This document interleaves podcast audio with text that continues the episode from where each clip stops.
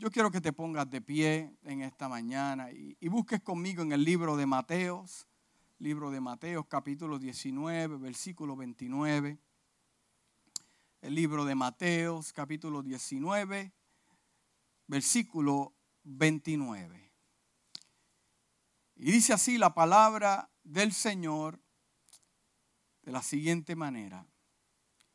Y todo el que por mi causa haya dejado casas, hermanos, hermanas, padre, madre, hijos, terrenos, recibirá cien veces más y va a heredar la vida eterna.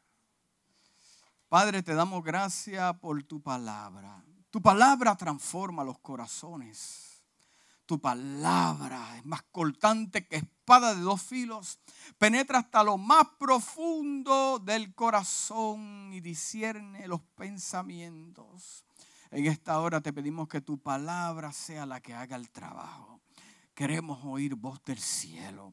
Queremos, Padre amado, salir de este lugar alineados contigo con un norte, aunque sea un decir una historia, Padre amado, bíblica, que transforme nuestro corazón y que tu Espíritu Santo nos traiga, Dios mío, nos traiga convencimiento y nos redarguya a través de tu palabra. Y la casa dice, amén. Pueden sentarse. La semana pasada eh, estuvimos hablando un tema eh, titulado 100 veces más. ¿Cuántos se acuerdan? ¿Cuántos se acuerdan? ¿Cuántos recibieron algo de parte de Dios eh, a, través de esto? Eh, es interesante saber de que Dios, cuando nos pide algo, es porque tiene algo mejor.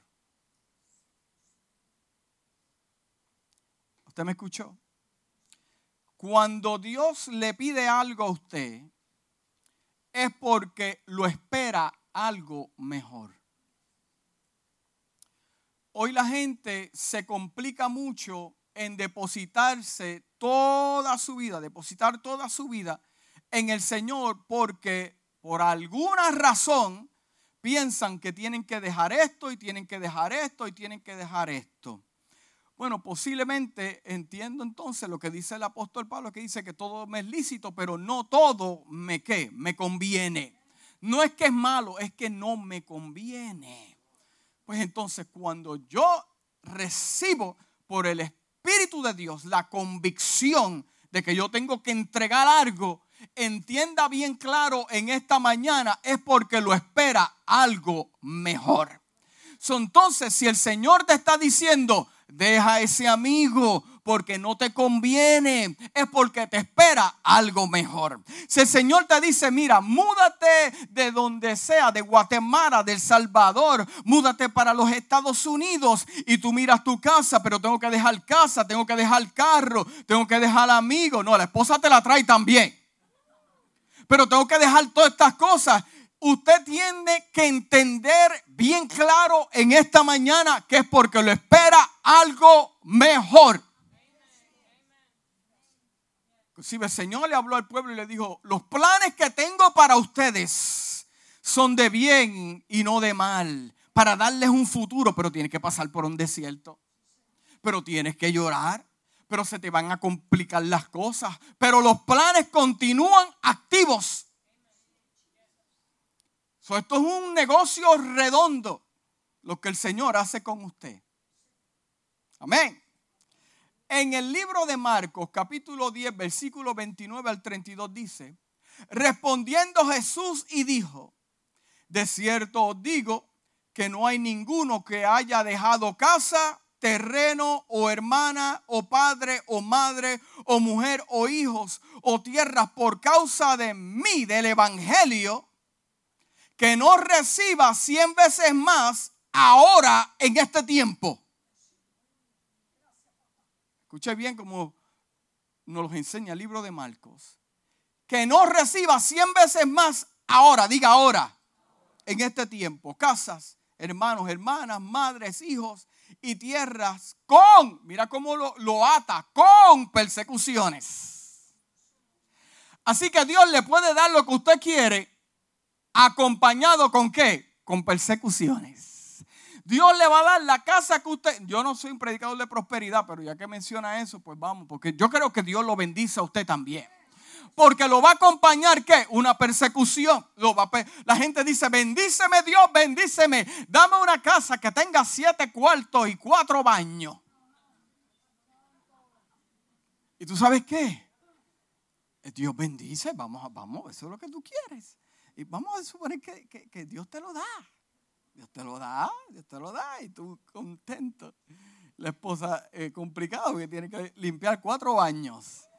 Entonces usted, usted, eh, caballero, pues, anyway, volvemos al tema, no creo que está la bendición a dos tres. Pero acompañado con la bendición viene el drama.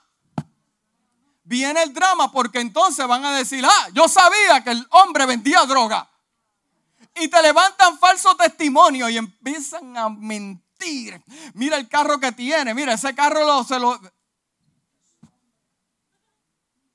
Tiene un negocio, mira, el negocio es trampa, le está robando a la gente, porque acompaña, te acompaña la persecución y el drama. Por eso es que mucha gente dice, bendíceme el Señor, bendíceme el Señor, pero con esa bendición te acompañará una cojera. Do you know what I'm talking about? Jacob le dijo, bendíceme, peleó con el ángel hasta que, pero la bendición le trajo qué? Una cojera. O sea, eso significa que por más bendecido, escúchame bien, que estés en el Evangelio, te van a perseguir, van a levantar calumnia. O sea, que yo tengo que tomar mi cruz día a día. Porque hay dos o tres que piensan que el Señor te, cuando te bendiga todo va a estar en paz. No, no, no, es que la bendición de Dios trae un drama, trae un drama. ¿Usted me está entendiendo en esta mañana? Trae un drama. Y dice que no reciba cien veces más ahora en este tiempo casas, este, hermanos, hermanas, madres, hijos, tierras con persecuciones y en el siglo venidero la vida eterna. Pero muchos primeros serán postreros y los posteros serán primeros. Pero mire lo que dice la traducción pasión de inglés español. Dice, escucha mis palabras, le dice Jesús a sus discípulos. Cualquiera que abandone su hogar y me elija entre hijos, padres, familia y posesiones, todo por el bien del Evangelio, le devolveré cien veces más en esta vida. Vamos a llegar a algún lado, hermano.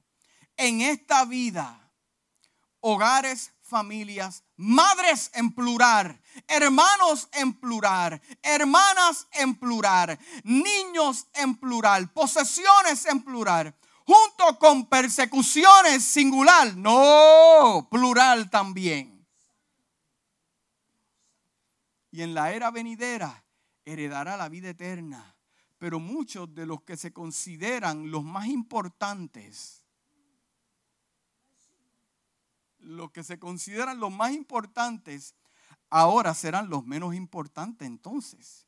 Y muchos que son vistos como los menos importantes, ahora serán considerados los más importantes entonces. ¿Te has encontrado tú con gente que te subestima? Que te mira y dice, yo soy más importante que él.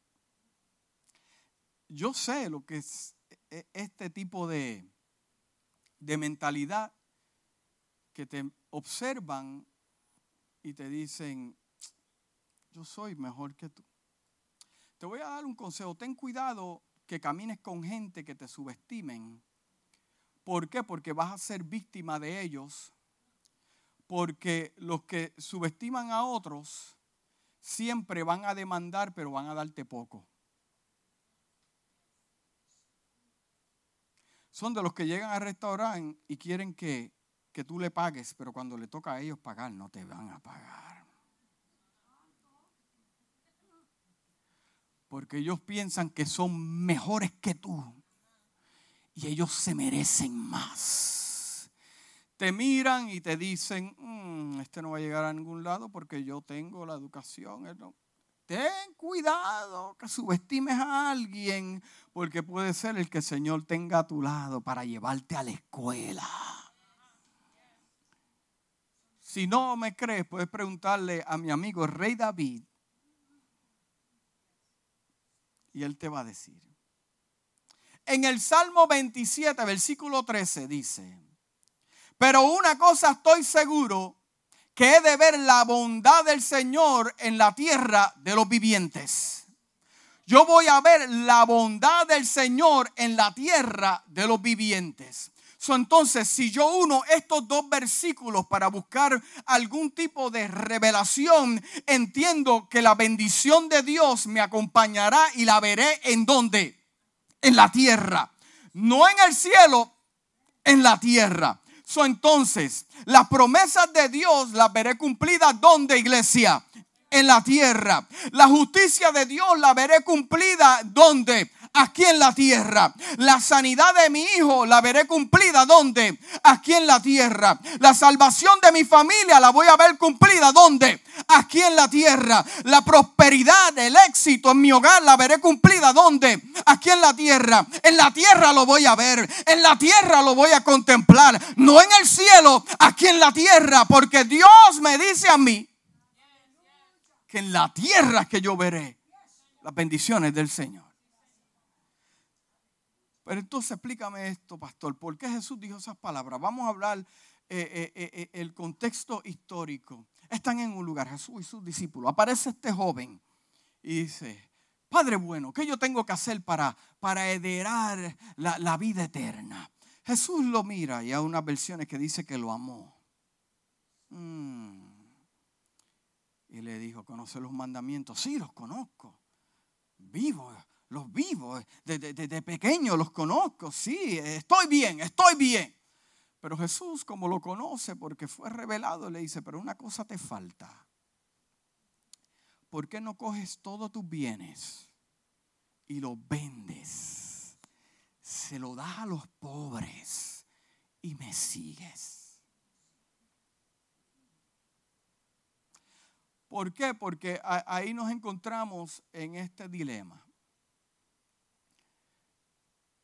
O seguimos a Jesús porque confiamos en Él y tenemos fe en Dios. O seguimos la confianza en mis riquezas y en lo que yo poseo. Y tal vez yo no sea rico de dinero, pero no estoy, no estoy dispuesto a dejar mi voluntad para seguir la de Él. Lo más valioso que tiene un hombre no es su casa ni su carro, es su voluntad de poder escoger.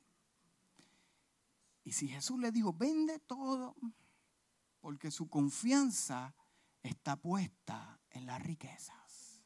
Hablamos también de fantasmas, estamos haciendo un resumen de la semana pasada. Fantasmas, realidades y verdades. ¿Qué conflicto tienen algunos en la iglesia?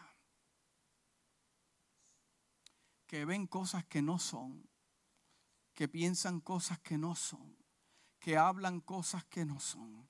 Yo le enseño a mi equipo de liderato en la iglesia, no asumas que Dios me reveló.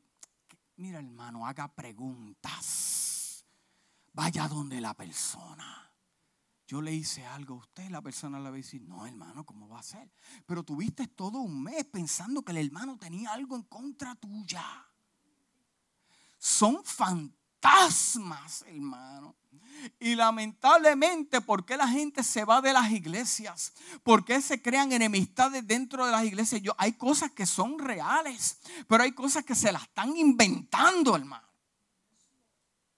Es más, hay profecías fantasmas. Uy, ay, esto está fuerte. Que Dios nunca habló nada, Dios nunca prometió nada. Pero, pero, pero, pero, pero, pero, ¿qué pasó? ¿Dios habló o no habló? No, Dios no te habló. O estás esperando algo que no va a llegar. Pero es mi responsabilidad. Hmm.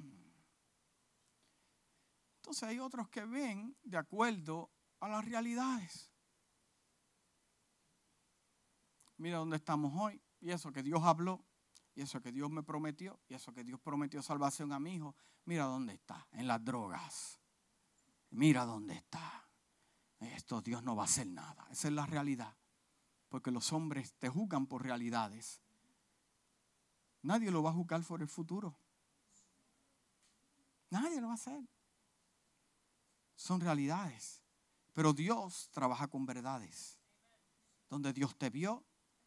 La palabra profética simplemente te dice dónde Dios te vio.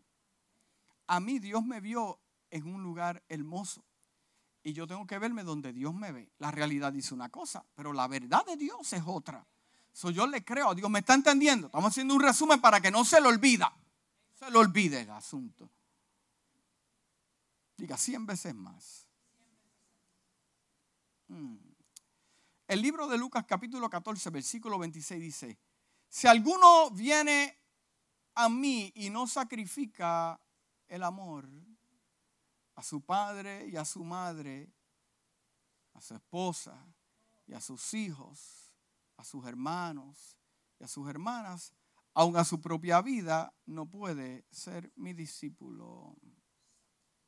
Hmm. Vamos a entrar en el mensaje de hoy. ¿Cuánto le gustan las historias del rey David?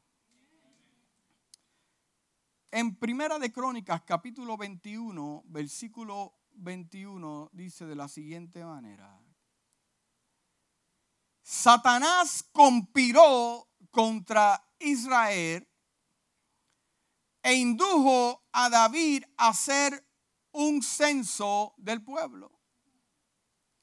Por eso David le dijo a Joab y a los jefes del pueblo, vamos a hacer el censo. Mire cómo empieza el capítulo, el, versículo. Satanás conspiró contra Israel e indujo a David a hacer un censo. ¿Quién lo hizo?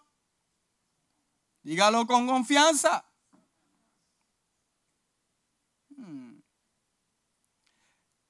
Ahora, yo quiero leer en segunda de Samuel, versículo 24, dice, una vez más, la ira del Señor se encendió contra Israel.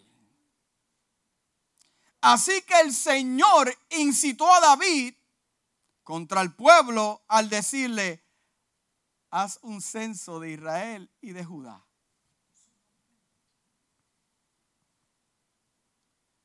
Ay, ay, ay, ay, ay. Fuerte, sé que está pensando. Me gusta cuando la iglesia piensa. Haz un censo de Israel y de Judá. Entonces el rey le ordenó a Joab y a los capitanes del ejército que lo acompañaban. Vayan por todas las tribus de Israel, desde Dan hasta Berseba y hagan un censo militar para que yo sepa con cuántos pueden servir en el ejército. Pastor, no entiendo. ¿Estás preparado para esto? Tú me estás hablando a mí que Satanás se levantó contra David porque estaba molesto, ¿verdad? Con el pueblo pero en el segundo de Samuel dice que fue Dios. ¿Cómo tú me explicas este asunto? Yo voy a explicarle esto una vez más, porque hay algunos que lo entienden, pero no, no, hay otros que no. de acuerdo a la definición hebrea, la palabra Satanás significa adversario. Diga el que está a su lado, adversario. Eso no me está hablando a mí, pastor, ¿por qué me explicas esto? Porque tenemos que entrar por aquí. La palabra Satán significa adversario. Mira lo que significa. Significa adversario, en contra, oposición, fortaleza. entonces, ¿se acuerda cuando Jesús estaba con Pedro? Y le dijo a Pedro, apártate de mí, Satanás. Hoy la gente piensa que era el diablo hablando a través de... No, era que había una oposición. Para usted poder entender este lenguaje hebreo, usted tiene que entender la cultura. So, cuando la Biblia me habla a mí de Satanás, me habla a mí de oposición entonces eso significa que si yo voy a llegar de punto A a punto B y se me hay un hay alguien que me bloquea, pues entonces él está operando bajo qué? Satanás. No estamos hablando del diablo. Pues, pues, pues, eh. O sea, que si tú decides llegar a la iglesia y venir a la iglesia y tu esposo se te pone potrón, Eric, ven aquí un momento. Necesito a alguien. Sí, porque mi soldado se queda quieto ahí. Si yo tengo que pasar por esa puerta y Eric se me pone a mí en contra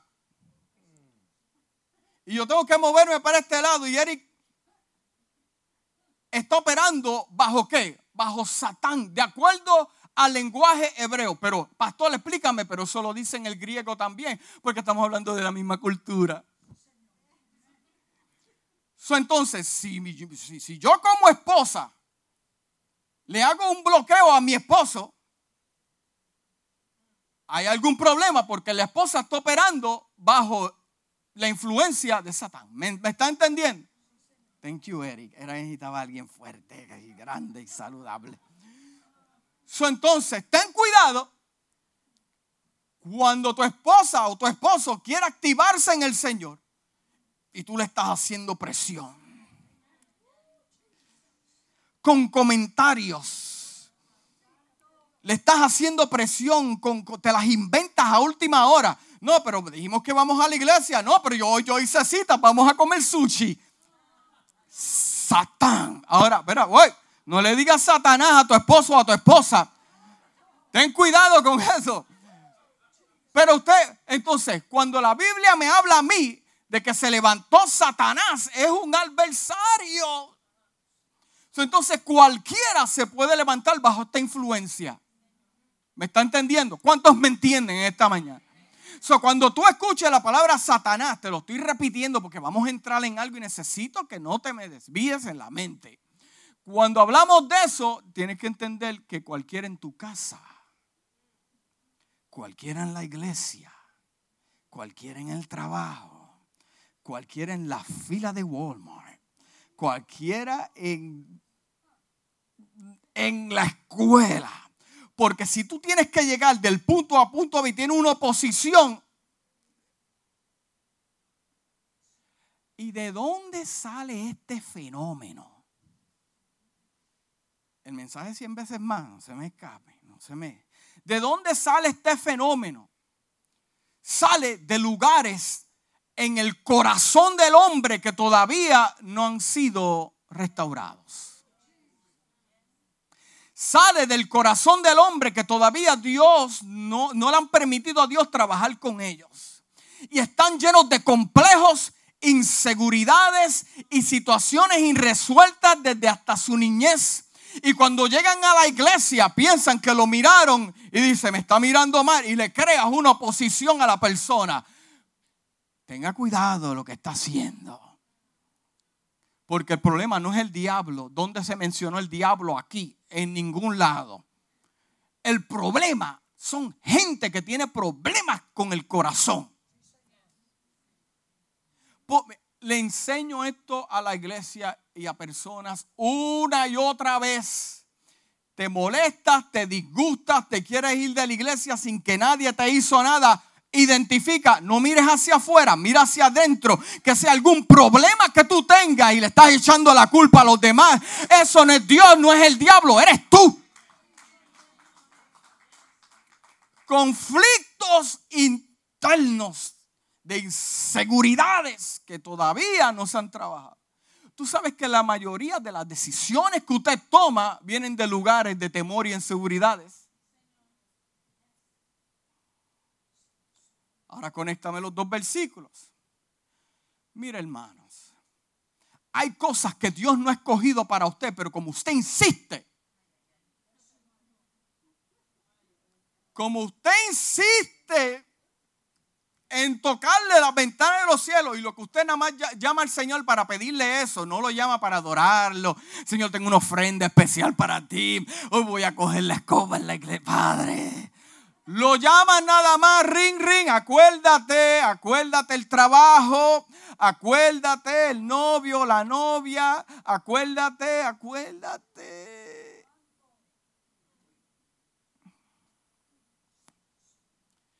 El Señor dice, ok, como tú estás insistiendo, pues there you go. There you go, have fun.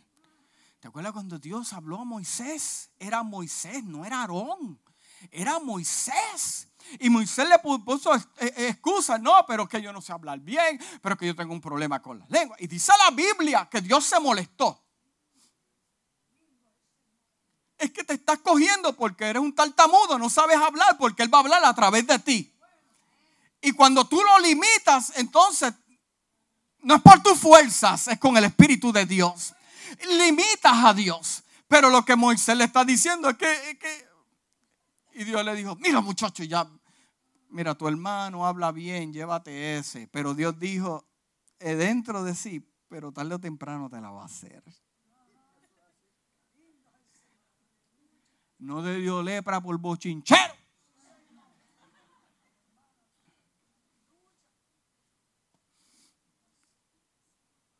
¿Dónde estaba Aarón cuando Moisés subió a la montaña? Oye, oye, oye, la iglesia se le hace difícil dar una ofrenda y un diezmo pero para cuando son cosas que no tienen que ver. Oye, cuando fueron a levantar ese becerro apareció dinero de donde no había. Uh. Sí, porque es algo que tú ves. Apareció dinero donde no había oro y hermano. Y Moisés en la montaña recibiendo del Señor. No sé por qué dije eso, no estaba en el tema. Conflictos. Y sigues insistiendo. Dios me llamó al pastorado. Y te vas un día y buscas todos los negocios y todos los lugares. Ahí fue, ahí fue. Y Dios te dice, no es el tiempo, tienes el llamado, no es el tiempo. Ahí es, pero como tú tienes un ego tan fuera de liga y que estás buscando ahí, ahí, ahí, ahí. Y Dios te dice, no es el tiempo, tienes el llamado, no es el tiempo. Entonces Dios dice, pues dale para que vea, muchacho. El episodio que está ocurriendo aquí es que David ya está terminando su reinado las últimas. Y hay amenazas, hay problemas, hay situaciones. Hay problemas y situaciones. Y el hermano David se está dejando alterar. Y lo que está pasando es que quiere hacer un censo para saber con cuántos soldados él cuenta. Pero ven acá. Dios no es el que te da la victoria. No es Dios el que te abre puertas. Pero vino David y llamó a Joab y a los soldados. Vamos a hacer un censo. Ok, pues vamos a hacer el censo. Entonces van, mire, estuvieron 10 meses contando soldados. 10 meses. 10 meses.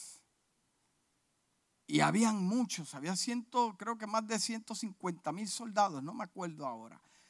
Habían muchos, 10 meses contando. O sea que eran 10 meses que David podía parar el censo. Si él sabe que el pueblo de Dios no puede ser contado, eso fueron las directrices que le dio Abraham. No puede, a no puedes contar el pueblo. Porque la victoria se la doy yo al pueblo, no son ustedes. Cuando ocurrió lo de Gedeón, que Gedeón se dejó llevar por número, no, pero tenemos aquí más de 300 y pico mil soldados. Y, Dios le dijo, no, no, no, baja, baja, baja el número, baja el número, baja el número, baja. Y las rodillas temblando, baja el número, baja el número. ¿Y por qué está bajando el número? No, porque no sea que Israel gane la guerra y después diga que fue por su propia fuerza. No, baja el número. Porque cuando Dios te baja los números es porque se va a glorificar. Porque se va, no tengas temor cuando los números bajan, porque es para Él glorificarse. No te asustes cuando la gente te dejan, no te asustes cuando te despiden del trabajo, porque Dios se va a glorificar. Van por toda la provincia y llegaron con el número la ira de Dios se enfureció. Pero pastor, no, pero no fue Dios que lo mandó. No. Dios le dio la autorización a un capricho que él tenía. Hay que tener cuidado en nuestros caprichos. Tenga cuidado. La ira de Dios se encendió contra David. Hmm. Dice el versículo 8, a cabo de nueve meses y veinte días después de haber recorrido todo el país, regresaron a Jerusalén. Joab le entregó al rey los resultados del censo militar. En Israel había 800 mil hombres que podían servir en el ejército y en Judá. 500 mil. Entonces le remoldió a David la conciencia por haber realizado este censo militar. Y le dijo al Señor, he cometido un gran pecado muy grande. He actuado como un necio. Yo te ruego, Señor, que perdones la maldad. Pero la pregunta es, ¿por qué Dios no lo detuvo? Porque Dios no lo detuvo. Hay personas que aprenden con consejos y otros que aprenden a fuerza de palo. O sea, la pregunta es, ¿cuál de ellos yo soy? Por la mañana, antes de que David se levantara, mm, la palabra del Señor vino al profeta Gad, viviente de David, y le dio este mensaje. Ve a decirle a David, así dice el Señor, te voy a escoger, te voy a dar a escoger entre estas tres castigos. Dime cuál de ellos quiere que te imponga. Entonces Gad fue a ver a David y le preguntó, David podía hablar, Dios podía hablar con David, pero Dios estaba molesto. Llegó el vidente y dice, ¿qué prefieres? Que vengan tres años de hambre en el país o que tus enemigos te persigan durante tres meses le está hablando de los temores internos de David. Dios conoce tus temores. Mm. Que tus enemigos te persigan durante tres meses y tengas que huir de ellos, o sea, que puedes perder la guerra. O que el país sufra tres días de peste. Tres días de peste. Pensándolo bien, y dime qué debo responderle al que me ha enviado porque él está esperando que respondas. Te están observando. Uy, yo me imagino a Dios mirándolo. Tres cosas te di a escoger. Pero es que las tres cosas tienen que ver con mis temores. Las tres cosas tienen que ver con mis inseguridades. Las tres cosas fueron las que se juntaron y me llevaron a pecar y a escoger algo que Dios nunca escogió para mi vida. Usted me está entendiendo en esta mañana. David dice, pero es que estoy entre la espada y la pared. No sé qué escoger, pero lo único que yo sé es que tú eres un Dios misericordioso. Tú sabes, cuando tú le ibas a dar castigo a tu hijo y a tu hija, te dicen, papi, tú sabes que yo te amo. Pero hay uno de tus hijos que te toca el corazón. Sí, te toca el corazón. Y David le respondió, pero es mejor que caigamos en las manos del Señor porque su amor es grande. Y no que yo caiga en las manos de los hombres. yo prefiero, Dios, que tú trabajes conmigo.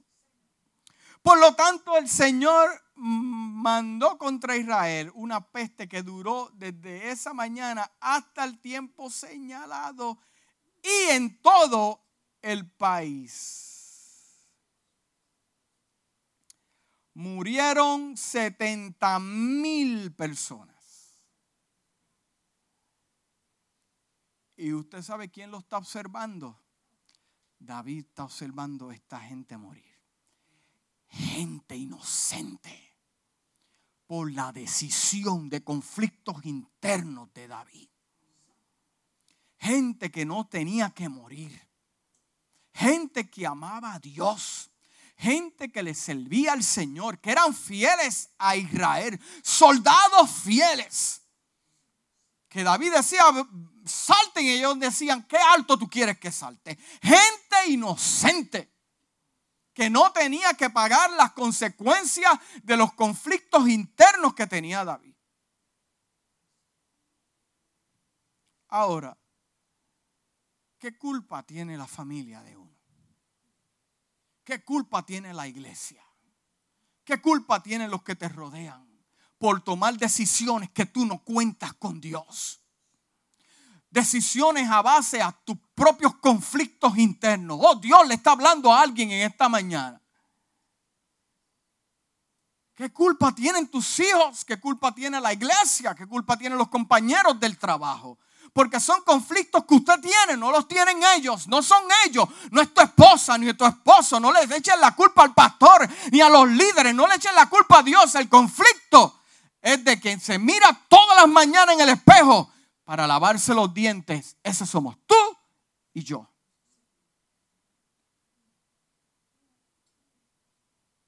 Setenta mil personas que no tomaron la decisión ellos ni sabían lo que iba a pasar.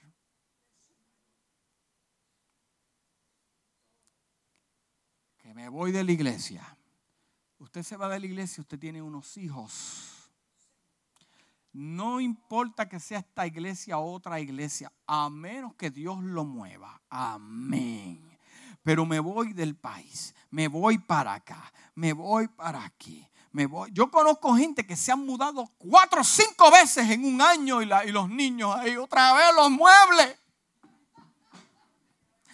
Otra vez, pero why, why, why, why. Oye, y hay gente que se atreve a decir, fue Dios el que me trajo aquí. No uses a Dios en tus conflictos.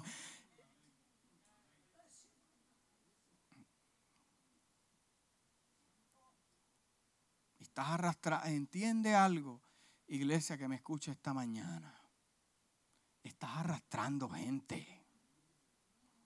Y Dios te va a llamar a cuentas. Dios te dice en esta mañana, ten cuidado con las decisiones que tomes, porque estás arrastrando gente.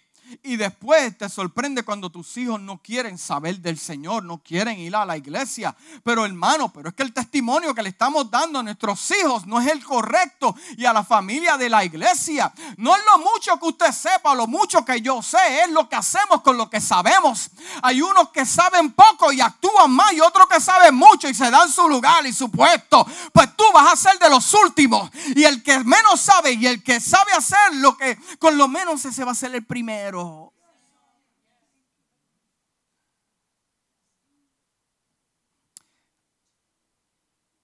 Hay silencio en la casa. Está muriendo gente. David está mirando al ángel. David está mirando al Señor. Está muriendo, cayendo. 70 mil personas. No 3 mil, 4 mil, 70 mil. Muriendo, muriendo muriendo. Y el rey que fue llamado para proteger esa ciudad. El rey que fue llamado para defender el pueblo de Israel y el nombre de Jehová. Es, hay un conflicto interno, está muriendo. Se supone que esa gente no muriera así. el mismo que juró defenderlos, provocó muerte y una peste dentro de la nación. El mismo que juró defender al pueblo de Israel. Yo no voy a ser como Saúl. Mire, David hizo hasta peores cosas que Saúl.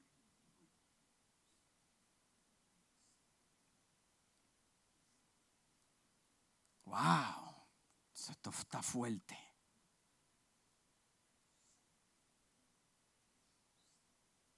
Y Dios vio que el ángel estaba matando gente. Es más, el ángel ya se estaba acercando a Jerusalén para... Iba a acabar con todo. Y Dios lo detuvo. Para, detente, porque lo que venía era desgracia total. Desgracia total.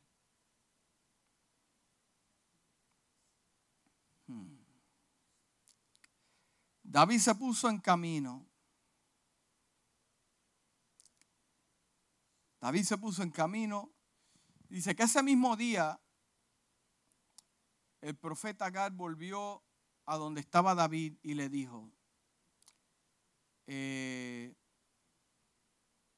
no te conviene pedir perdón solamente. Hay personas que todo lo resuelven a fuerza de perdón.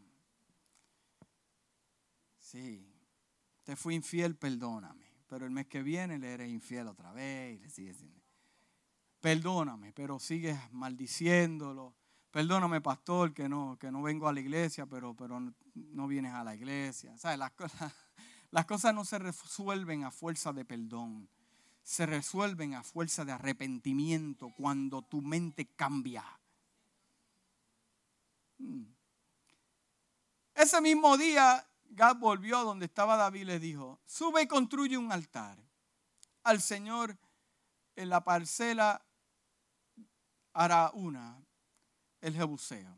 David se puso en camino tal como el Señor se lo había ordenado por medio de Gad.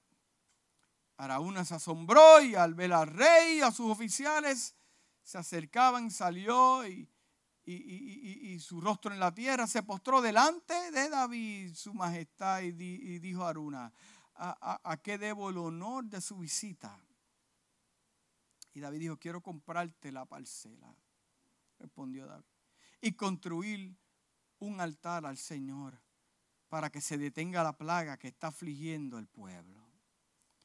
Tome su majestad y presente como ofrenda lo que mejor le parezca. Aquí aquí hay bueyes para, para el holocausto, aquí también hay, hay trillos, yuntas, que, usted, que usted puede usar eh, como leña, de todo. Eh, todo esto, es más, todo se lo voy a dar a usted, que el Señor su Dios vea, vea a su majestad con agrado. Pero el rey David respondió a Aarón y le dijo, eso no puede ser. No voy a ofrecerle al Señor mi Dios holocausto que no me cueste. Te lo compraré por todo el precio justo.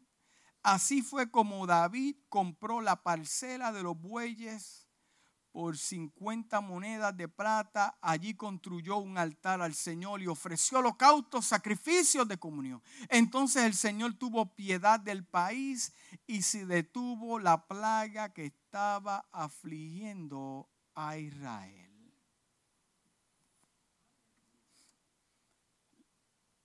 Ya con esto voy a terminar. La desobediencia tiene consecuencias. La desobediencia tiene consecuencias. Y peleamos con Dios porque son las consecuencias. Porque es que no somos obedientes. David pagó la consecuencia de su pecado por sus inseguridades. Ahora, mire lo que ocurrió antes. Cuando David anunció el censo, voy a contar al pueblo. Joab le dijo a David, ¿por qué vas a contar el pueblo?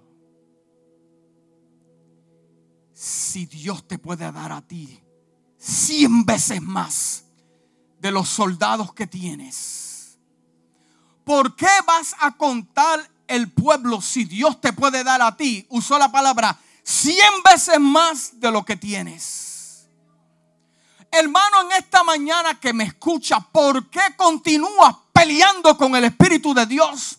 En soltar ciertas cosas que tienes que soltar. Si Dios cuando te da las cosas te da lo mejor del cielo y está dispuesto a multiplicarte cien veces más de lo que tienes. Joab le dijo a David, no tomes esa decisión porque Dios te puede dar a ti cien veces más. Si tienes que dejar al amigo, te va a dar cien amigos. Si tienes que dejar la casa, Dios te va a dar cien casas más. ¿Por qué insistes en tener conflicto con Dios?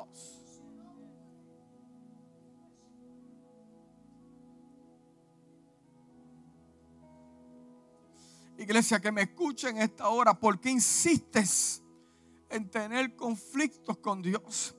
¿Por qué insistes en moverte y hacer tu voluntad cuando el mismo Dios te dice yo tengo recursos para tu vida?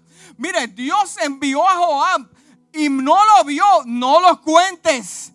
No los cuentes y él yo los voy a contar. No los cuentes porque si estás asustado, porque hay guerra, viene guerra y tú quieres saber cuánto, mire, Dios te va a dar a ti la victoria, aunque sea con cinco. No tienes que hablar, no tienes que pelear, no pelees, no pongas nada, no insultes a nadie. Dios te va a hacer justicia cien veces más.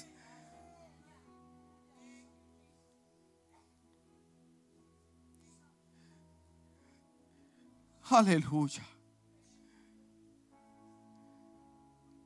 Dice en Primera de Crónicas capítulo 21 versículo 3 dice que el Señor multiplique cien veces más a su pueblo. Y en segunda de Samuel dice que Dios te multiplique más tus soldados. Gente que va a pelear contigo. Gente que va a estar a tu lado. ¿Por qué quieres hacer lo que quieres hacer? ¿Por qué quieres tomar la decisión? Hermano, yo tengo una pregunta para usted en esta mañana. ¿Por qué usted, por qué usted toma las decisiones que usted toma? ¿Por qué usted se deja agitar, hermano? ¿Qué, es lo que usted le, teme? Que no quiere entregar su vida eh, totalmente a Dios y, que sea Dios el que haga los milagros.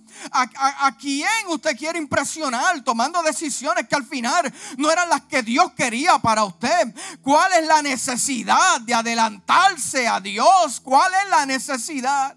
¿Cuál es la necesidad de recibirlo ahora cuando todo es mejor en el tiempo de Dios? ¿Acaso tu familia tiene la culpa de que tomes esas decisiones y sufran las consecuencias? Tus hijos serán parte de las consecuencias. Los que Dios puso a tu cargo serán parte de las consecuencias.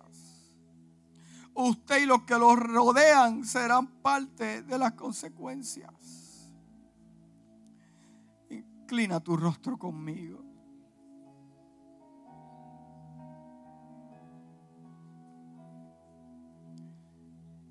Aleluya. Oh Dios, oh Dios. Oh Dios, oh Dios, oh Dios. Oh Dios, oh Dios. Yo tengo noticias para alguien en esta mañana. Los planes de Dios para tu vida todavía están activos. Te rechazaron, pero todavía los planes están activos. Te apartaste, pero todavía los planes están activos. Me culpaste por lo que te hizo el hombre, pero Dios te dice en esta mañana, pero todavía los planes están activos. Te sientes solo y sola, pero todavía los planes están activos. Le has fallado a Dios, pero todavía los planes están activos. Fuiste rebelde, pero todavía están activos. Estás pasando por la prueba más grande de tu vida y no tienes fuerzas y no sabes qué hacer. Y estás a punto de tomar una decisión que va a cambiar el rumbo de la vida. Dios te dice en esta mañana, detente. No tomes esa decisión. Envuélveme en tus planes. Cuenta conmigo. Oh, Espíritu de Dios en esta mañana. Tráenos convicción. Oh, aleluya, aleluya. Oh, aleluya, aleluya. Se está pasando por las consecuencias de una decisión. Dios te dice en esta mañana, los planes están activos. No he cambiado parecer, no me he arrepentido, no he cambiado de mente. Los planes contigo están activos. Lo que yo te di no te lo dio un hombre, te lo di yo. Esta mañana, si Dios te habló en este mensaje, levanta tu mano donde quiera que tú estés. Levanta tu mano donde quiera que tú estés. Si Dios te habló, Dios te bendiga. ¿Quién más aquí que Dios, Dios te bendiga? ¿Quién más aquí que Dios le habló? Dios te bendiga. Allá atrás, ¿quién más? ¿Quién más que Dios le habló a través del mensaje? Dios te bendiga, Dios te bendiga. Dios es bueno. En esta hora, Dios es bueno. Los que levantaron la mano, pasen hacia adelante. Vamos a orar. Yo quiero orar por ustedes. Aleluya. Vengan acá y vamos a hacer un compromiso con el Señor. Dios está aquí para hacer algo tremendo en tu vida.